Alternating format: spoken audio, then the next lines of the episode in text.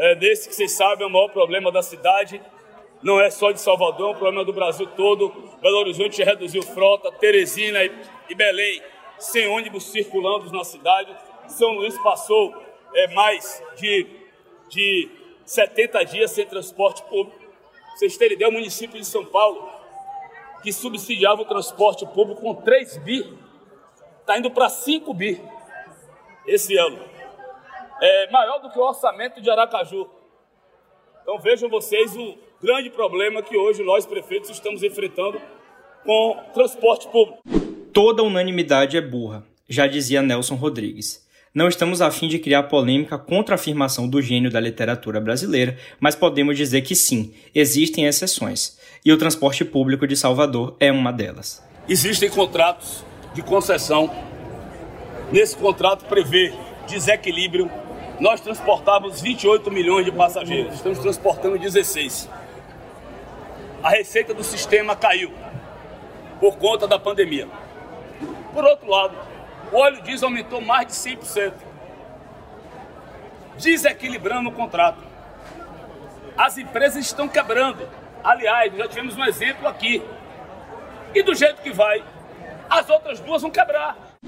Não é exagero dizer que o sistema de ônibus da capital baiana é um dos maiores problemas que os moradores da cidade enfrentam no seu dia a dia. As reclamações são as mais variadas possíveis, que vão desde atraso, queixas sobre o trajeto, violência e, claro, o preço da tarifa. Primeiro a gente tem que falar do histórico, histórico de transporte público coletivo no, no Brasil, nas cidades brasileiras, nas grandes cidades. Em Salvador não foi diferente, veio sofrendo nas, nas décadas passadas com ineficiência operacional.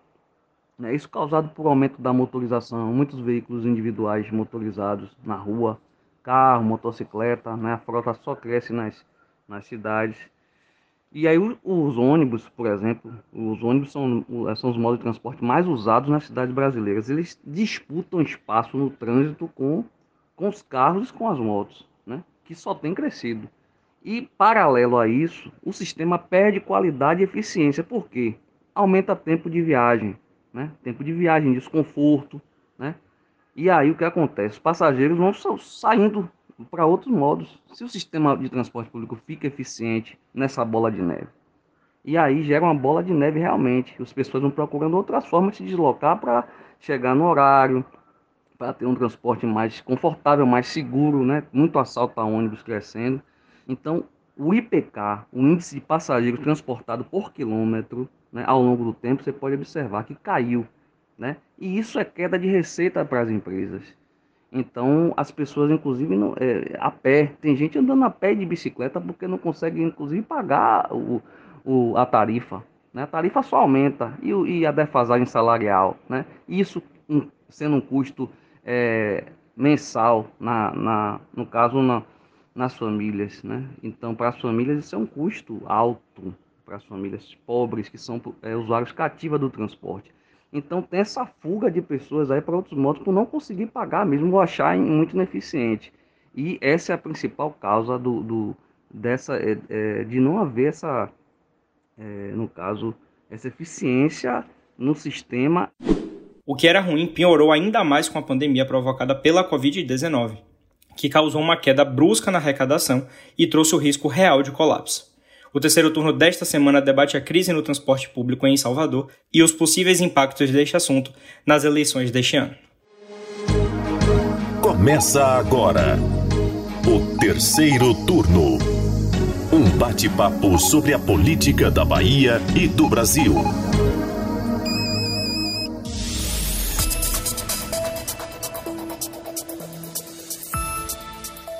Eu sou Gabriel Lopes e comigo para a gravação do podcast de política do Bahia Notícias, os repórteres do site Lula Bonfim. Olá, pessoal. E Anderson Ramos. Olá, galera. Bom, pessoal, mais um terceiro turno aqui. Vocês já estão cansados de ouvir esse meu pedido aqui de toda semana, mas é importante para a gente que vocês sigam o terceiro turno nos tocadores de podcast. E nós estamos nos principais tocadores como Spotify, Deezer, Apple Podcast e também no Google Podcast. Bom, pessoal, se existe uma coisa que quem mora em Salvador critica é o transporte público. Não tem como elogiar um sistema caro que não oferece as mínimas condições de conforto e segurança para os seus usuários. Mas esse problema não vem de agora, como vocês sabem, E vários gestores tentaram dar um jeito aí para tentar descascar esse abacaxi. Mas no final das contas, nenhum deles obteve muito sucesso nessa missão, viu? Para este episódio, resolvemos trazer um recorte sobre o mais recente modelo de transporte da capital baiana, que passou por uma transformação lá em 2014, ainda na primeira gestão do então prefeito ACM Neto, né, Lula?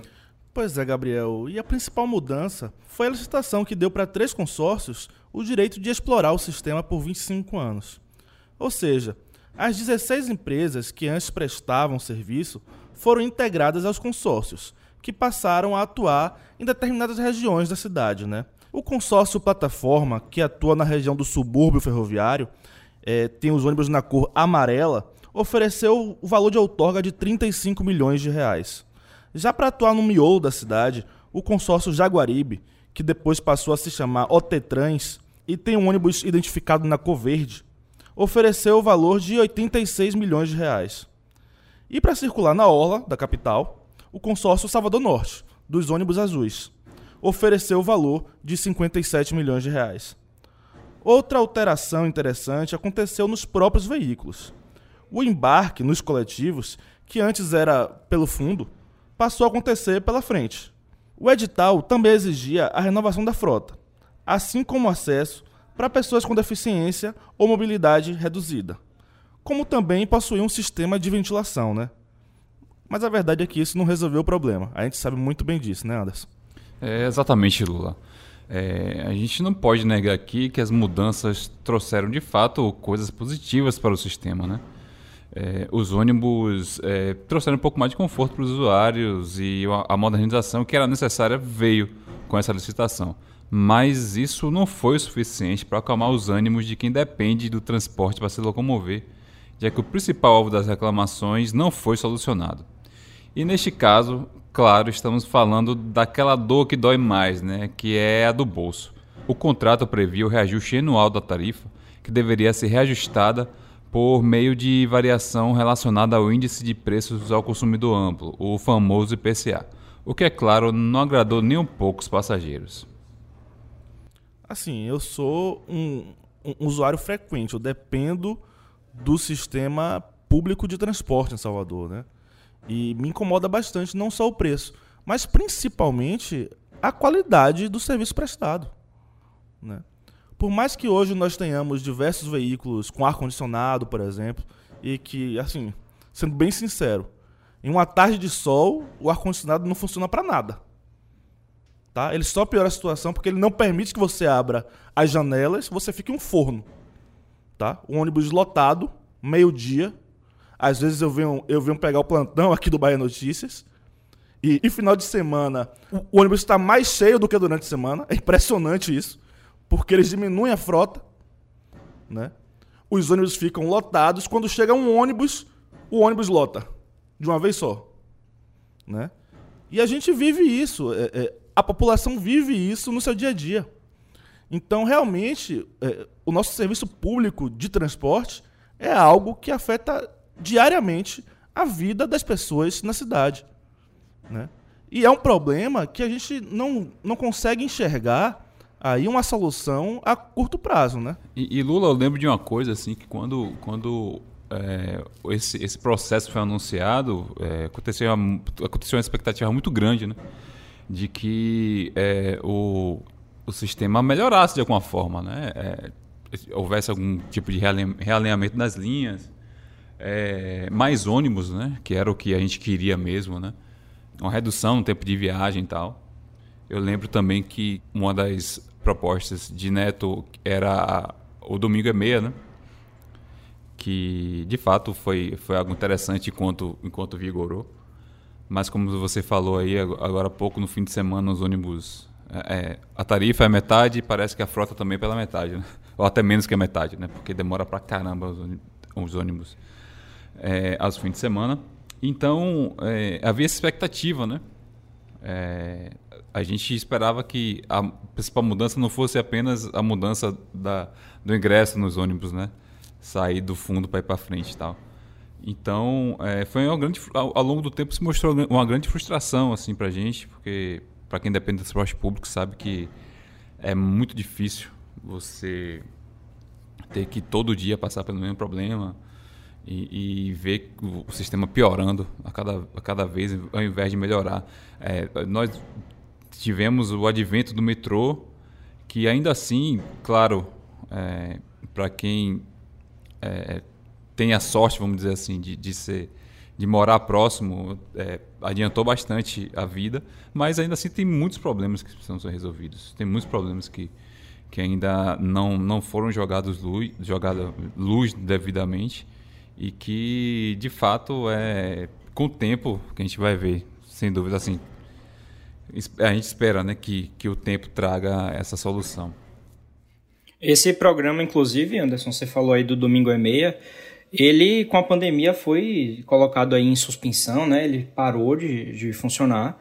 E sem previsão, né? A gente tem conversado reiteradas vezes com o secretário de mobilidade aqui da capital, Fabrício Miller, com o próprio Bruno Reis, e eles falaram que enquanto tiver é, essa questão aí no, no transporte público, sem esse auxílio federal que está para chegar, que é o subsídio, que a gente vai falar em breve, não tem perspectiva de retorno desse programa aí, que era tão, tão importante, né, aos domingos. É verdade, Gabriel. E assim, a sensação que, que dá, né? Porque assim, a desculpa tinha sido é, a pandemia, né? Que era para evitar, é, é, como é que posso dizer, tirar o incentivo das pessoas irem às ruas para momentos de, de lazer durante a pandemia, né?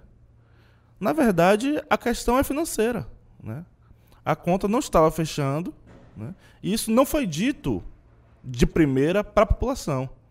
Não foi essa a versão é, que a prefeitura deu primeiro. Que desculpinha, né? Convenhamos, sinceramente. Pois é, pois é. E agora é, a pandemia basicamente se estabilizou. A gente voltou basicamente tudo normal. Hoje a maioria das pessoas em ônibus andam sem máscara. Os ônibus estão lotados, entupidos, mas o domingo e meia não voltou. E é muito curioso, né? É, a gente fala assim, é, se precisa de mais dinheiro, é preciso incentivar que mais pessoas andem, andem de ônibus, né? Só que se o sistema de transporte for tão ruim assim, as pessoas vão cada vez mais buscar comprar carros. E vão lotar a cidade de carros. E a cidade vai, vai engarrafar. É um ciclo que parece não ter fim. É um ciclo que parece não ter fim. Você foi falando aí, Lola, você foi falando, eu consegui até ouvir na minha cabeça aqui aquela resposta de praxe de Bruno Reis que a tarifa não remunera o sistema. Há muito tempo a tarifa não remunera o sistema. É um discurso aí que a gente também já já está acostumado a ouvir do prefeito. Né? Falar em opções, hoje nós temos é, o advento aí do, do transporte pelo aplicativo, né? que hoje apesar de ainda ser caro para a maioria da população, mas é muito mais acessível do que um táxi, por exemplo, e é uma opção, de fato, para muitas pessoas. Né? E também temos é, ciclovias que estão sendo colocadas aí na cidade inteira, que acabam isso também incentivando o uso de bicicletas tal. É, é bom, é maravilhoso isso tal. E, e mas é, o transporte público é tão ruim que acaba sendo muitas vezes uma opção, a opção mais viável para muitas pessoas, né? Que, que, que não podem arcar com, com o alto valor da, da tarifa.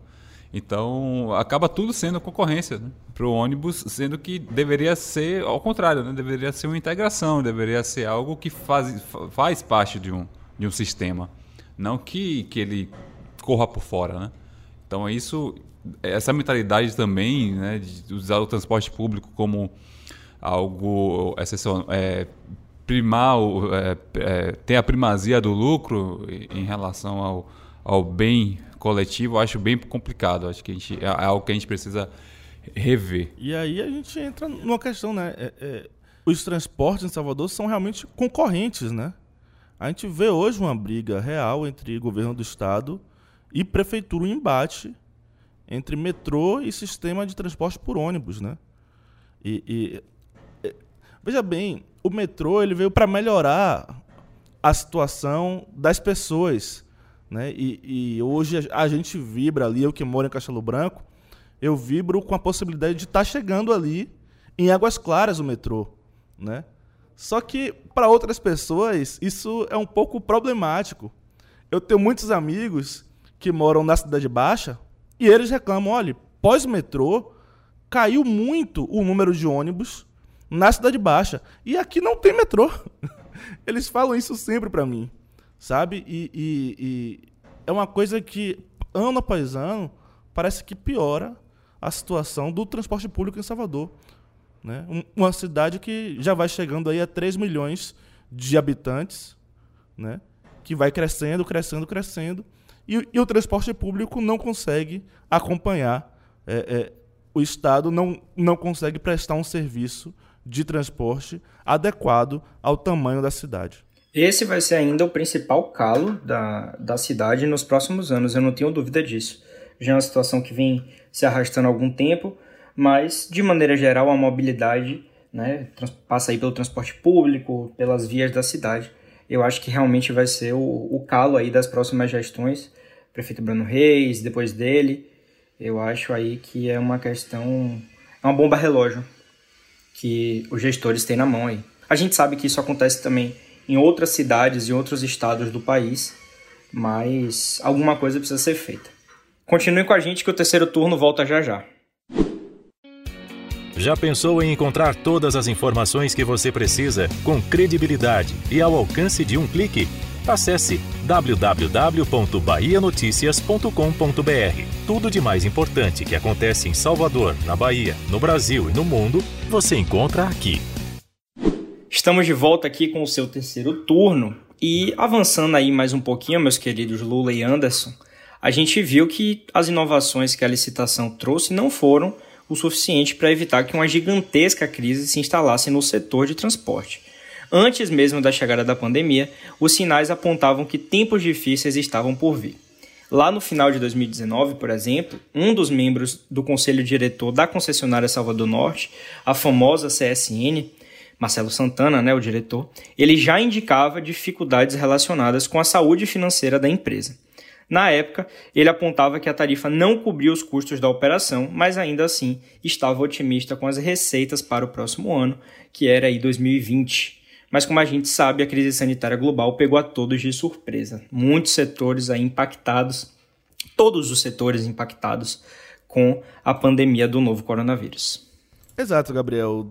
2020 não foi diferente para as concessionárias do transporte público em Salvador, né? Em março daquele ano, os funcionários da concessionária Salvador Norte foram surpreendidos ao terem sido chamados pela empresa para suspender a vigência dos seus contratos por conta da redução de até 30% da frota dos ônibus em Salvador, que tinha sido determinada pelo então prefeito Assemineto.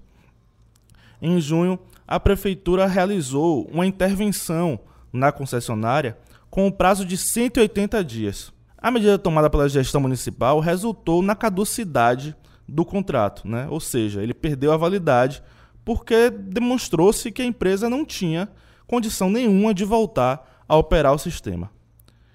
E aí, a partir desse mês, a prefeitura assumiu a operação da CSN por tempo indeterminado. Né?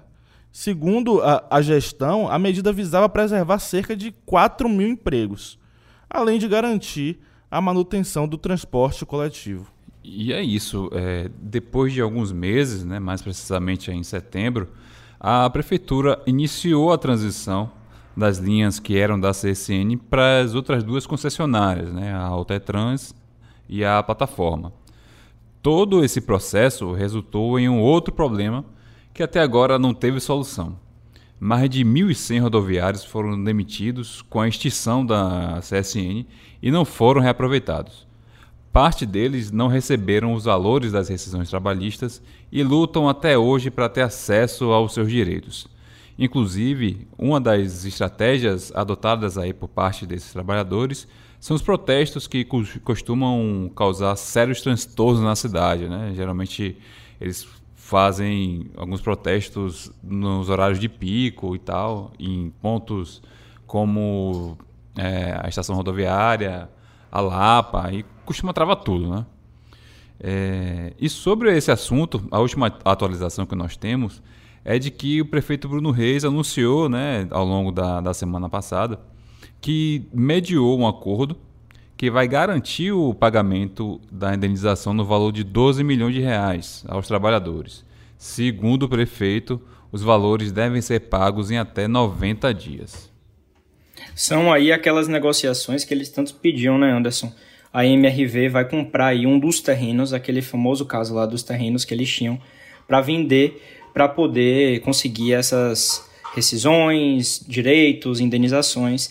E Bruno Reis ressaltava todas as vezes que a prefeitura já não tinha mais nada que fazer, que ele estava tentando essa mediação aí. Assim, um, um bom gestor, né? Mas que de obrigação a prefeitura não tinha nada. Algo que os rodoviários discordavam aí de alguns pontos, né?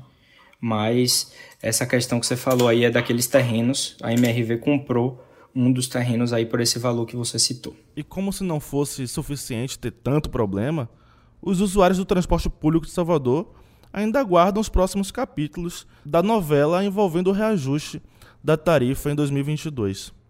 No final de março, Bruno Reis anunciou que a passagem seria reajustada para R$ 4,90, mas que a população continuaria pagando R$ 4,40, pois a prefeitura assumiria um subsídio de 50 centavos por passagem. Porém, o congelamento só iria durar até o início de junho, já que a prefeitura aguarda aí a aprovação de um subsídio federal para o setor. A expectativa do prefeito Bruno Reis é de que o referido projeto seja votado ainda neste mês, no mês de maio. E com a real possibilidade de aumento aí, né, se aproximando, Bruno Reis voltou a cobrar do governador Rui Costa a redução da alíquota do ICMS. Segundo ele, a Bahia é o único estado que não dá isenção no tributo. Ainda de acordo com o gestor, sem redução fica impossível fechar a conta e manter a atual tarifa. É, após o apelo do prefeito, o governo reagiu e exigiu que o roteiro de 81 coletivos fosse modificado por conta justamente da concorrência com o sistema de metrô. É brincar com a população, né? A população precisa de mais ônibus. Hoje, como eu tenho dito, é o maior problema da cidade. Como é que vamos cortar linhas se nós precisamos colocar mais ônibus para atender a população? Então o estado da Bahia é o único estado que não dá isenção de ICMS para o transporte público. É o único. E isso precisa ser revisto. Você também, o estado, dá a sua colaboração nesse processo. Então a prefeitura já deu todas as isenções possíveis de todos os impostos e taxas. Né? Inclusive agora fazendo é, acordos para não ter o pagamento da outorga. E o mínimo que o Estado pode fazer é dar isenção no ICMS do transporte público. Eu acho esse tipo de pedido, de exigência, um absurdo, particularmente. Eu acho que o transporte precisa ser multimodal, realmente. E é péssima essa ideia de você reajustar linhas por causa de uma concorrência com o metrô. Acho que a oferta de transporte precisa ser a mais extensa possível para a população, né? É, é o usuário do sistema que tem que decidir qual é a melhor opção para o seu roteiro.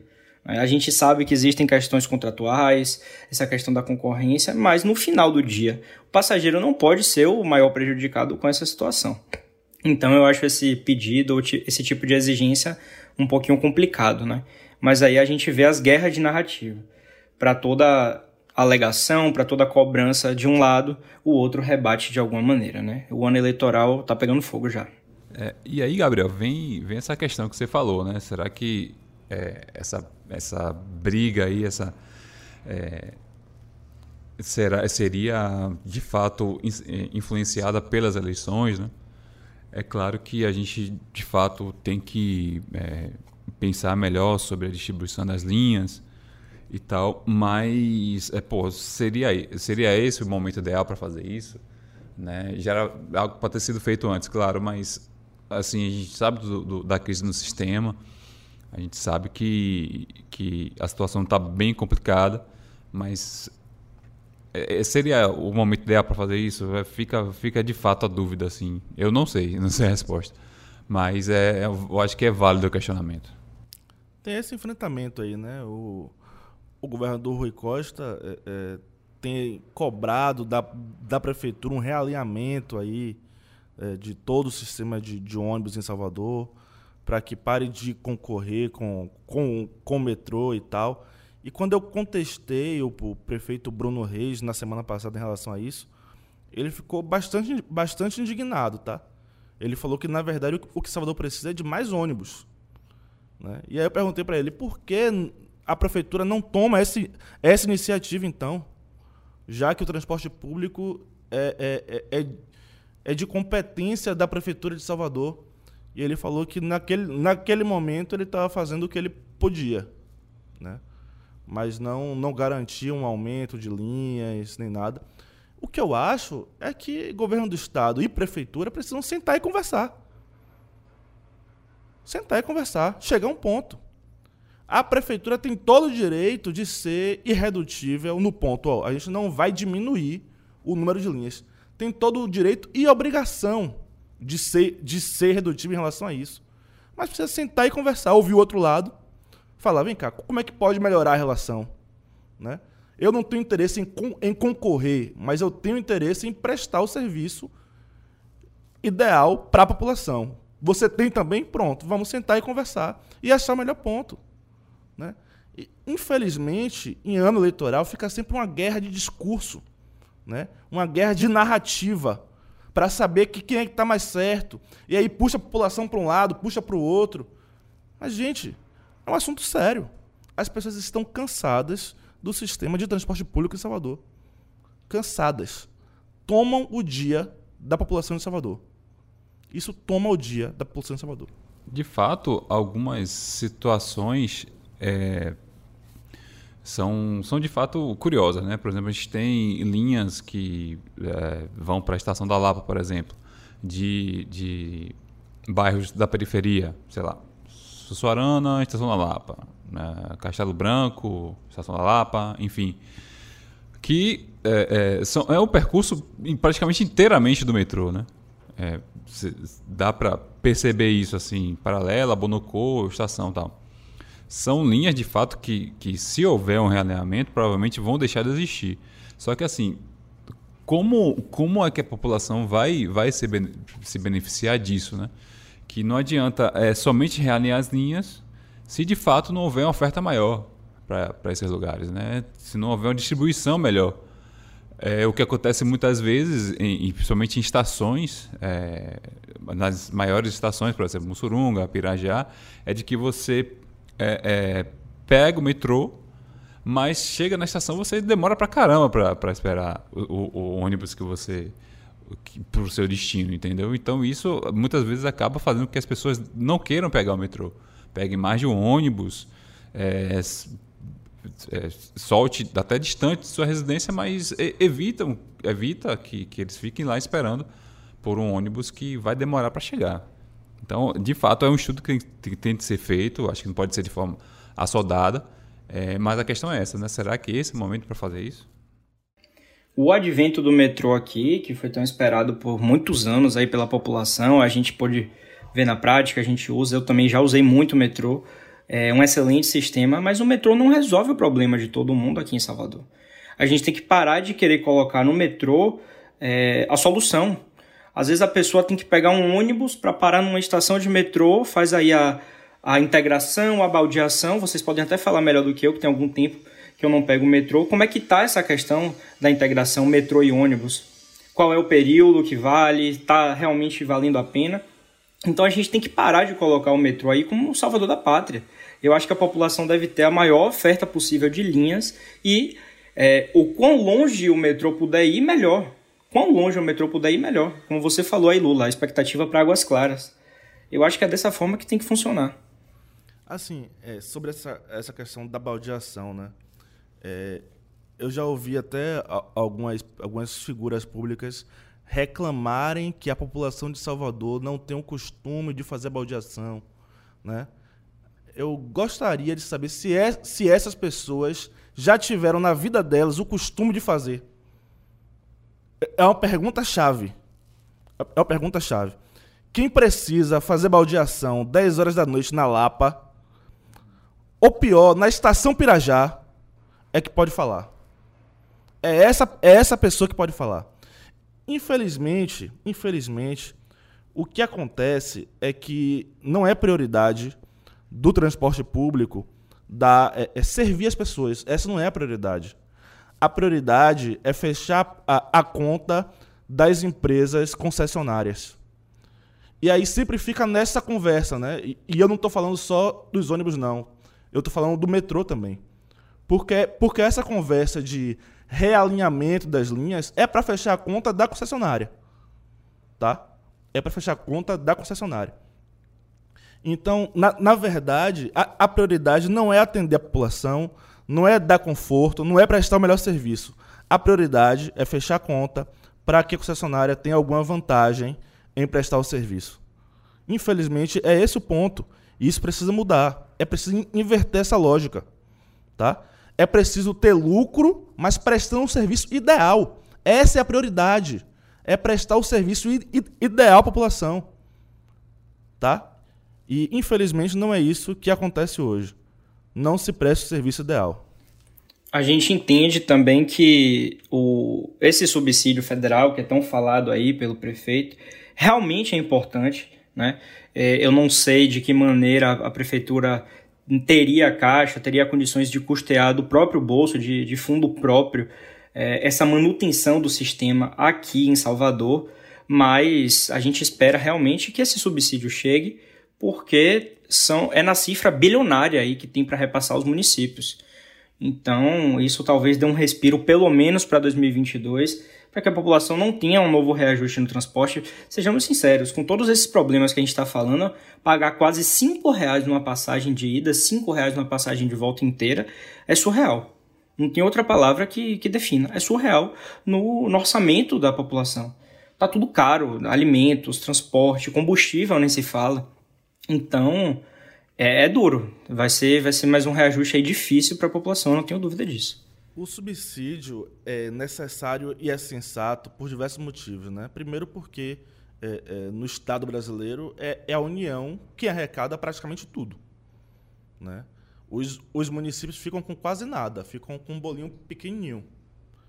Né? Então, se, o, se a União não fizer um aporte agora, nesse momento de crise do Brasil, porque o Brasil vive uma crise, é óbvio, é óbvio que os municípios não vão ter capacidade de segurar o preço. E a população precisa que o preço seja assegurado. Por quê? Porque o salário dela está parado, está estável. A renda do brasileiro está estável. Isso se você considerar por uma perspectiva otimista, tá? Porque a verdade é que ela não está estável, ela está caindo por causa da inflação. Né? Então, a gente. É, é, o brasileiro não tem tido reajustes anuais, e aí a gente pega como referência o serviço público. Né? Aqui na Bahia, o governo do estado é, é, só foi re reajustar agora esse ano, se eu não me engano, após cinco anos, não, não tenho agora certeza.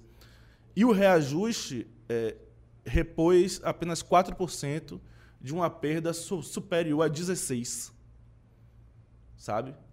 Então, essa é a realidade da, do brasileiro. O brasileiro não tem tido reajuste da sua renda. A sua renda tem sido corroída pela inflação ano após ano. E não dá para a gente ficar pagando todo ano uma passagem de ônibus maior. Porque, ah, é só 4,40. Tá, é só 4,40 um dia. No mês, no mês, é 400 reais no mês é 400 reais por baixo. Entendeu? É esse o ponto. É isso que precisa ser dito. E esse problema, é, a gente está falando muito aqui de Salvador, claro, focando na cidade onde a gente mora, só que é, ao longo desse ano nós vimos problemas parecidos, até piores, nas cidades que, que fazem vizinhança aqui com Salvador, né, na região metropolitana. Tiveram dias aqui de não ter transporte metropolitano, né? uma empresa fechou, é, Laudo de Freitas, Candeias e outras cidades aqui estão vivendo um, dia de cada vez, né? Que eles estão com, com uma situação bastante complicada. Em outros lugares também, como Feira de Santana, é, Conquista e outros municípios baianos que eu não lembro agora, já houve é, é uma, uma, uma, mudança drástica é, por conta da crise, né? A crise não atinge só Salvador não atinge só municípios baianos. É, praticamente no Brasil inteiro existe isso. Né? Eu lembro que, que antes da pandemia havia um projeto na, lá em, em Porto Alegre de redução da tarifa em 40%, se não me engano. É, eles já até chegaram a, a, O plano era, era feito em etapas, eles até conseguiram fazer a primeira etapa, só que por conta da pandemia, da troca de, de, de gestão lá e tal, o, o, programa foi abandonado. Então, era algo assim. É, é, algo que tem que ser pensado, né? Tem que ser pensado. E só, só para. É, é, uma última atualização aqui também em relação a, aos rodoviários. Hoje, mais cedo, eu falei com Hélio, Hélio Ferreira, presidente do, da categoria aqui em Salvador. É, é, ele anunciou que terá uma, uma, uma paralisação ainda essa semana, né? Provavelmente no dia aqui que a gente esteja gravando, o, que, que o episódio vai ao ar, talvez não tenha ônibus na capital. Então isso deve ser uma tônica aí nos próximos dias. E aí só mais um, mais um comentário. Anderson falou sobre o interior do estado. É, eu cobria o interior do estado até muito pouco tempo aqui. E eu acompanhei durante o ano de, de, de 2020 crise no transporte público em Conquista. Tá? Conquista viveu um momento muito delicado. Não, não sei como é que está agora mais recentemente, se eles já conseguiram ajeitar as coisas. Mas o serviço de transporte público em Conquista estava comprometido porque as empresas não estavam conseguindo pagar suas contas, estavam falindo estavam é, deixando de prestar serviço e aí, e aí o governo municipal é, tinha sido obrigado é, é, a retirar aquela empresa, contratar uma segunda empresa e aí a licitação não teve é, é, deu vazia, ninguém compareceu. Então Conquista viveu esse problema também em 2020 e isso é uma realidade das cidades grandes e médias do país, tá? É, é, em todo o Brasil, isso está acontecendo. As empresas têm enfrentado dificuldade e os municípios não conseguem é, é, garantir que o serviço seja prestado da maneira mais adequada. Né? Talvez o, o, o que melhor consiga hoje no Brasil seja São Paulo, mas é porque São Paulo é, é, é a cidade mais rica do país. Então é, é uma outra referência.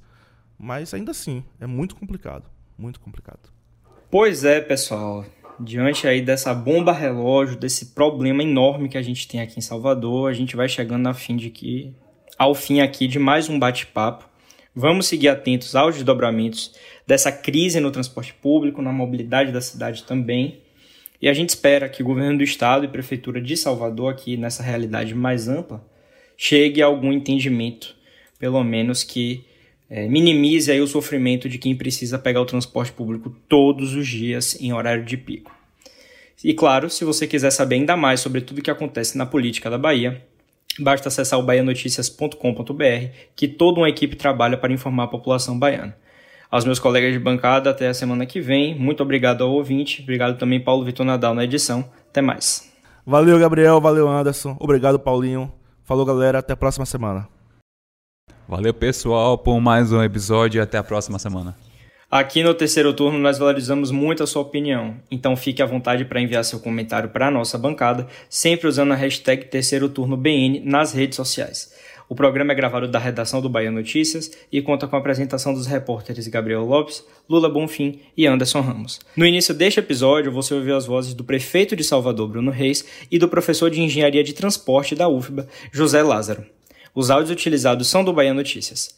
A edição de som é de Paulo Vitor Nadal e o roteiro de Anderson Ramos. Você ouviu o terceiro turno, o seu podcast semanal sobre a política da Bahia e do Brasil.